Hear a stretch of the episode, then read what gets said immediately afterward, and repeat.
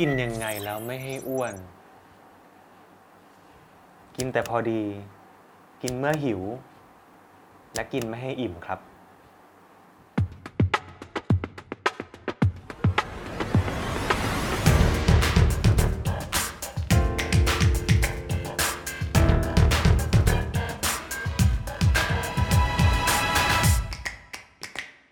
และคุณกำลังฟังเปียงทอล์กสวัสดีครับ เปียงครับ เรื่องการกินเนี่ยมันเป็นอะไรที่ไม่เข้าใครออกใครนะ และการกินที่มากเกินไปเนี่ยมันก็มักนำมาซึ่งน้ำหนักส่วนเกินที่เกินกว่าจะควบคุม เราจะทำยังไงให้เรายังสามารถที่จะกินของอร่อยๆได้อยู่ ยังมีความสุขกับการกินได้อยู่ ในขณะที่ก็สามารถลดน้ำหนักไปด้วยพร้อม ๆ กัน มันคงจะต้องมีวิธีการบางอย่างใช่ไหมครับที่เราจะหาสมดุลระหว่างสองอย่างนี้ได้ ก่อนอื่นนะครับเรามารู้จักกับคำว่าแคลอรี่ก่อนครับคำว่าแคลอรี่เนี่ยมันแปลว่าพลังงานที่จะเอาไปเผาอาหารก้อนหนึ่งยิ่งแคลอรี่มากก็หมายความว่าอาหารก้อนนี้ต้องใช้พลังงานในการเผาเยอะนั่นเอง ถ้าเกิดว่าจะให้เห็นภาพได้ง่ายที่สุดก็เหมือนกับเวลาเราไปเดินบนลู่วิ่งอะครับมันก็จะมีพลังงานจากการเดินของเราเนี่ยแปลมาเป็นตัวเลขให้เราเห็นได้ ซึ่งตัวเลขเนี้ยกับตัวเลขที่มันอยู่บนอาหารเนี่ยมันคืออันเดียวกัน ยิ่งแคลอรี่มากก็ต้องใช้พลังงานในการเผามากนั่นเองครับ อ้วนแค่ไหนที่ต้องลดได้แล้วนะฮะผมคิดว่าจริง ๆ แล้วความอ้วนเนี่ยมันไม่ใช่เรื่องผิดอะไร มันไม่ใช่ว่าคนที่จะอ้วนแล้วมันจะดูดีไม่ได้ จะน่ารักไม่ได้ สวยไม่ได้มันไม่ใช่ครับผมไม่ได้พูดถึงเรื่องรูปร่างหน้าตานะครับผมกำลังพูดถึงเรื่องสุขภาพมากกว่า ความอ้วนที่มากเกินไปเนี่ยมันเป็นโรคนะฮะตัวโรคตรงนี้มันจะส่งผลมากขึ้นเรื่อยๆ ตอนที่เรามีอายุมากขึ้นเรื่อยๆ และมันส่งผลต่อระบบเกือบทุก ๆ ระบบในร่างกายจะมีค่าค่าหนึ่งครับที่เราสามารถคำนวณเองได้ที่บ้านก็คือ body mass index หรือ BMI นั่นเองครับ สูตรของมันก็คือจะเป็นน้ำหนักนะครับ หารด้วยส่วนสูงที่เป็นเมตรกำลังสองนะครับ เราก็จะได้เป็นค่า BMI มา ค่า BMI ตัวนี้ครับ มันจะเป็นตัวที่บอกคร่าวๆครับว่าเรามีน้ำหนักเกินหรือเปล่าสำหรับคนเอเชียนะครับน้ำหนักปกติมันก็อยู่ที่ประมาณ 18.5 ถึง 23 นะครับ อันนี้ก็อยู่ในเกณฑ์ปกติอยู่ ถ้าเกิดว่าเกินจากตรงนี้ไปนะครับ มันก็จะเข้าสู่เกณฑ์ของน้ำหนักเกิน แล้วก็โรคอ้วนตามลำดับ ถ้าเกิดว่าคุณคำนวณน้ำหนักและส่วนสูงแล้วนะครับ แล้วค่ามันอยู่ในเกณฑ์ตรงนี้ก็ถือว่าโอเค แต่ว่าถ้าเกิดว่าเริ่มเกินขึ้นมา ผมคิดว่า มันอาจจะต้องทำอะไรสักอย่างหนึ่งหรือเปล่า การที่น้ำหนักเพิ่มขึ้นเนี่ยจริง ๆ เราอาจจะต้องหาสาเหตุนิดนึงนะครับว่ามันเพิ่มขึ้นจากอะไร การกินที่เปลี่ยนแปลงไปหรือเปล่า หรือว่าอาจจะเกิดจากความเครียด หรือโรคอะไรบางอย่างหรือเปล่า ซึ่งมันก็เป็นไปได้ทั้งนั้น เราต้องหาสาเหตุตรงนั้นต่อไปครับก็จะเล่าเกี่ยวกับหลักการของน้ำหนักโดยทั่วไปครับ ปกติแล้วคนเราเนี่ยจะชอบน้ำหนักที่มันพอดีพอดีคำว่าพอดีพอดีเนี่ยมันแปลว่าน้ำหนัก baseline นั่นเอง เรามักจะทำให้น้ำหนักของตัวเองเนี่ยอยู่ในน้ำหนักตรงเนี้ย อยู่เสมอๆ สังเกตง่ายๆครับว่าน้ำหนัก baseline ของเราคือเท่าไหร่ ก็คือน้ำหนักในเวลาที่ในช่วง 2-3 เดือนที่มันยังคงที่ตลอด ช่วงที่เรากินพอๆเดิมทำอะไรพอๆเดิม แล้วก็น้ำหนักประมาณนี้อันนี้คือน้ำหนัก baseline น้ำหนักตรงเนี้ยครับมันสามารถแกว่งขึ้นแกว่งลงได้นะฮะตั้งแต่ 0.5 กิโลถึง 1 กิโล อันนี้เป็นเรื่องปกติเลย สมมติว่าวันหนึ่งเราชั่งน้ำหนักเราลด 1 กิโล อันนี้อย่าเพิ่งดีใจนะ มันอาจจะไม่ได้ลดจริง ๆ มันเป็นแค่แบบการแกว่งทั่วไปสำหรับน้ำหนัก baseline นะครับ ร่างกายเราชอบมากนะ เพราะฉะนั้นมันจะพยายามคงน้ำหนักตรงนี้เอาไว้ให้นานมากที่สุด จนกว่าจะมีปัจจัยบางอย่าง ที่รุนแรงมากพอนะครับที่จะทำให้ baseline ตรงนี้มันเปลี่ยนได้ ปัจจัยที่ว่าเนี่ยก็เช่นการเราเข้าไปทำอะไรสักอย่าง เพื่อจะทำการเปลี่ยนแปลงน้ำหนัก เช่น เราอยากจะเพิ่มน้ำหนักเราก็กินมากขึ้นในช่วงนั้น หรือว่าเราอยากลดน้ำหนักเราออกกำลังกายหนักมาก หรือว่ากินอาหารน้อยมาก ถ้าเกิดว่าทำได้นานพอ baseline ตรงนี้ครับมันก็จะลดลงไป แต่ว่ามันอยู่ที่ว่าเราทำได้นานพอแล้วก็สม่ำเสมอพอหรือเปล่า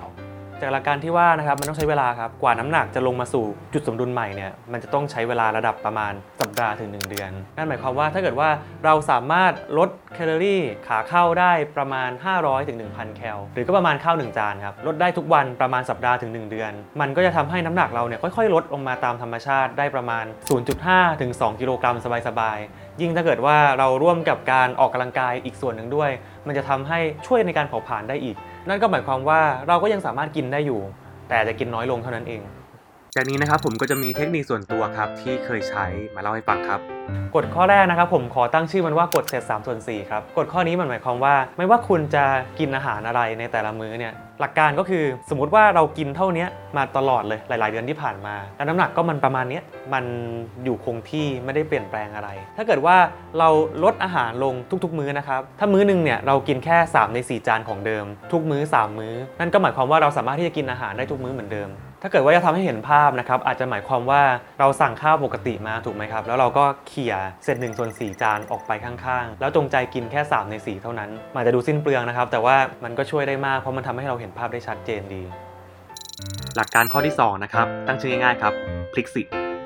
ต่อมาครับฝึกนิสัยในการเรียนรู้เกี่ยวกับแคลอรี่ของของรอบๆตัวนะฮะเทคนิคนี้เรียกว่าพลิกสิ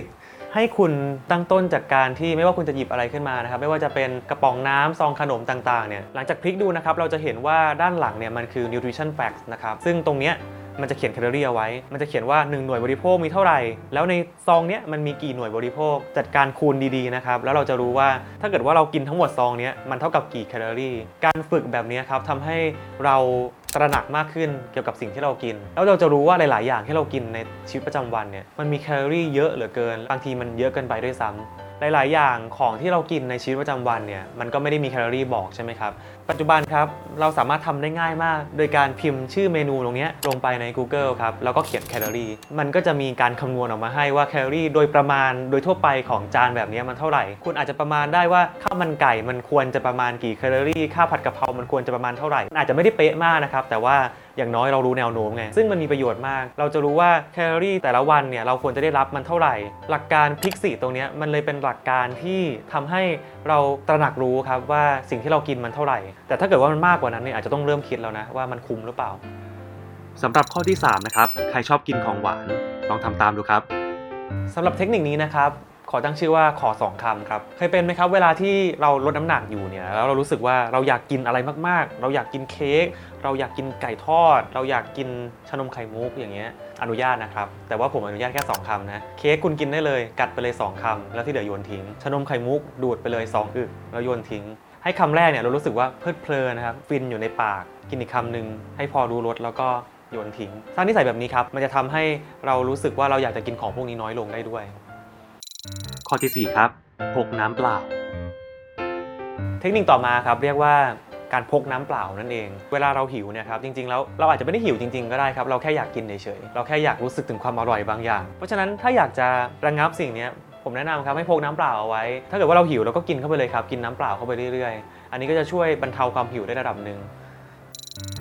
สำหรับข้อที่ 5 นะครับ โคต้าขนมครับ ต่อมาครับคือโคต้าการกินขนมหวาน ผมเข้าใจว่าการกินขนมหวานหรือจังฟู้ดเป็นบางครั้งเนี่ยมันก็อยากแค่กินอะไรหวานๆหรือว่าอาหารขยะบ้าง ผมคิดว่ามันโอเคที่เราจะสามารถกินขนมหวานได้บ้างในสัปดาห์หนึ่งสัปดาห์ละมื้อ 2 มื้อ ผมคิดว่ามันไม่ได้แย่ครับ เป็นการให้รางวัลตัวเองได้ด้วย แต่ว่าเราต้องกำหนดนะครับว่าเราจะกินได้เยอะขนาดไหน ในสัปดาห์นี้ขอแค่ 2 ครั้งที่จะได้กิน อันนี้โอเค ข้อที่ 6 ครับ จดบันทึกรายรับรายจ่าย เคยทำบัญชีรายรับรายจ่ายไหมครับ ถ้าเกิดว่าคุณเคยทำรายรับรายจ่ายเนี่ยอันนี้ก็คล้ายๆกันครับ ก็คือการจดบันทึกการกินในแต่ละวัน ให้เรารู้ว่าเรากินอะไรประมาณเท่าไหร่แคลอรี่ประมาณเท่าไหร่ อันนี้มันก็จะช่วยได้ครับในกรณีที่คุณพยายามลดน้ำหนักมาหลายเดือนแล้วเนี่ยแต่ว่ามันไม่ลดเลย มันคงต้องหาสาเหตุว่ามันเกิดอะไรขึ้นในการลดน้ำหนักในครั้งนี้ มันก็จะมีประโยชน์ตรงนี้มากครับ ข้อที่ 7 ครับ ลดสิ่งกระตุ้นครับ สำหรับข้อสุดท้ายนะครับคือการลดสิ่งกระตุ้นที่จะทำให้เราเจออาหารมากขึ้น การที่มีอาหารตั้งบนโต๊ะ หรือว่าอาหารที่มันอยู่ใกล้กับเรามากเกินไปที่เราสามารถมองเห็นได้เนี่ยมันจะทำให้เราเผลอไปกินอาหารตรงนั้น ก็จะทำให้เราคุมการกินของเราไม่ได้ พยายามกำหนดนะครับว่าเราจะเห็นอาหารได้เวลาไหนบ้าง การตั้งอาหารและการรับประทานอาหารในห้องครัวเท่านั้นก็สามารถช่วยเรื่องนี้ได้แอปต่างๆ หรือว่า notification ที่เกี่ยวกับอาหารต่างๆ ก็ปิดไปก็ได้ครับ ทั้งหมดที่ผมพูดมาตรงนี้ก็จะเป็นเทคนิคในการลดแคลอรี่อินเทนะครับทำให้พลังงานขาเข้าของเราเนี่ยมันลดลง แล้วมันก็จะทำให้การลดน้ำหนักมันเป็นไปได้ง่ายมากขึ้น นอกจากนั้นนะครับเราก็อย่าลืมนะฮะที่จะดูแลสุขภาพตัวเองให้สมบูรณ์อยู่ตลอด ไม่ว่าจะเป็นการออกกำลังกายหรือการพักผ่อนได้เพียงพอ ทุก ๆ อย่างตรงนี้ครับมันคือสิ่งที่สัมพันธ์กัน แล้วก็ต้องทำไปด้วยกันด้วย สุดท้ายแล้วมันจะพาเราไปถึงเป้าที่ทำให้เราทั้งน้ำหนักลด แล้วก็สุขภาพดีไปด้วยพร้อม ๆ กันครับมาถึงพาร์ทคำถามจากทางบ้านนะครับ น้ำหนักเยอะ ไม่ได้แปลว่าหุ่นไม่ดีใช่ไหมครับ ใช่ครับ พอน้ำหนักเยอะเนี่ยมันอาจจะหมายความว่าน้ำหนักมันเยอะจากส่วนอื่นๆ อาจจะเป็นเรื่องของโครงสร้างหรือจำนวนกล้ามเนื้อก็ได้ อย่างค่า BMI ที่ผมพูดในตอนแรกเนี่ยครับมันก็ไม่สามารถใช้ได้กับทุกๆ คน มันใช้ได้กับคนที่แบบปกติ แต่ถ้าเกิดว่าคุณเป็นนักกีฬาหรือนักเล่นกล้ามอะไรพวกนี้ครับเกณฑ์พวกนี้มันก็จะไม่สามารถใช้กับคนกลุ่มนี้ได้ กินให้มีความสุขต้องเคร่งเรื่องแคลอรี่ขนาดไหนครับ ตอบได้โดย 3 อย่างครับ อย่างแรกคือให้เรากินแต่พอดีบุฟเฟ่ต์หรือว่า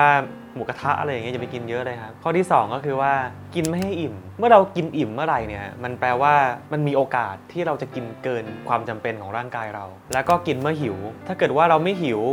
แล้วกินเนี่ยก็แปลว่าเราอาจจะกินนอกมื้อหรือกินจุบจิบ ซึ่งอันนี้มันเป็นสิ่งที่อันตรายต่อการลดน้ำหนัก อาหารประเภทไหนที่ควรหลีกเลี่ยงบ้างครับ ผมคิดว่าทุกคนรู้อยู่แล้วครับว่าอาหารแบบไหนที่คุณควรเลี่ยง และผมเนี่ยก็จะไม่ได้ห้ามคุณไม่ให้กินนะครับ เพราะว่าทุกวันนี้ผมก็ยังกินอยู่ แต่ว่ามันต้องอยู่ในการควบคุมไงครับ มันจะต้องกำหนดว่าอาหารประมาณนี้เราจะกินได้สักสัปดาห์ละกี่ครั้งอะไรอย่างนั้น การกินทุกวันมันคงเป็นไม่ได้อยู่แล้ว ถ้าเกิดว่าเราจะลดน้ำหนักไปด้วย อาหารที่ว่าเนี่ยมันก็จะเป็นอาหารพวกไขมันสูงต่างๆ อาหารที่มีการทอด อาหารที่น้ำตาลเยอะมากๆ หรืออาหารที่มีแป้งเยอะๆ ซึ่งผมจะขอไม่ลงรายละเอียดตรงนี้แล้วกันนะครับ ทุกคนรู้ผมคิดว่า มีความคิดเห็นอย่างไรครับ กับการลดน้ำหนักด้วยการอดอาหาร การทำอะไรสุดโต่งครับ มันจะทำให้ผลลัพธ์มันออกมาเร็ว แล้วก็เห็นผลได้เร็ว แต่แน่นอนครับ ความเร็วตรงนี้มันจะทำให้เกิดผลเสียต่อระบบอื่น ๆ ได้ ดังนั้นถ้าเกิดว่าแนะนำนะครับ ผมอยากจะให้ค่อยๆ เป็นค่อย ๆ ไปดีกว่า พยายามมองโกไว้ให้มันยาวนิดนึง อาจจะเป็นระดับ 2 เดือน 3 เดือน จนถึง 1 ปีฉันจะลดน้ำหนักให้ได้ใน 2 สัปดาห์ ซึ่งมันยาก และมันจะทำให้เกิดความเสียหายต่อระบบร่างกายอื่น ๆ ด้วยครับ แล้วการลดน้ำหนักเนี่ยมันมีทางสายกลางไหมครับ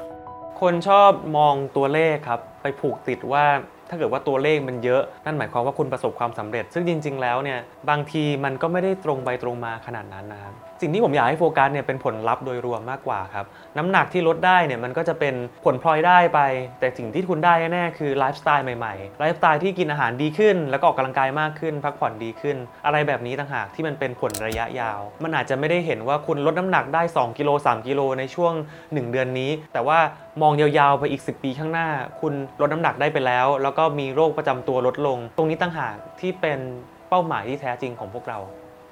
กำลังลดน้ำหนักอยู่ ขอกำลังใจหน่อยครับ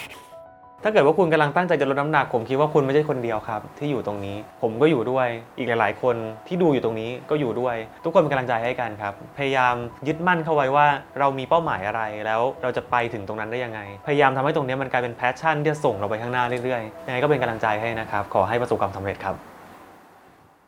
และอย่าลืมไปติดตามกันให้ครบทุกช่องทางนะครับใน Facebook YouTube และ Instagram นะครับในเปียง Traveler X Doctor แล้วเจอกันนะครับ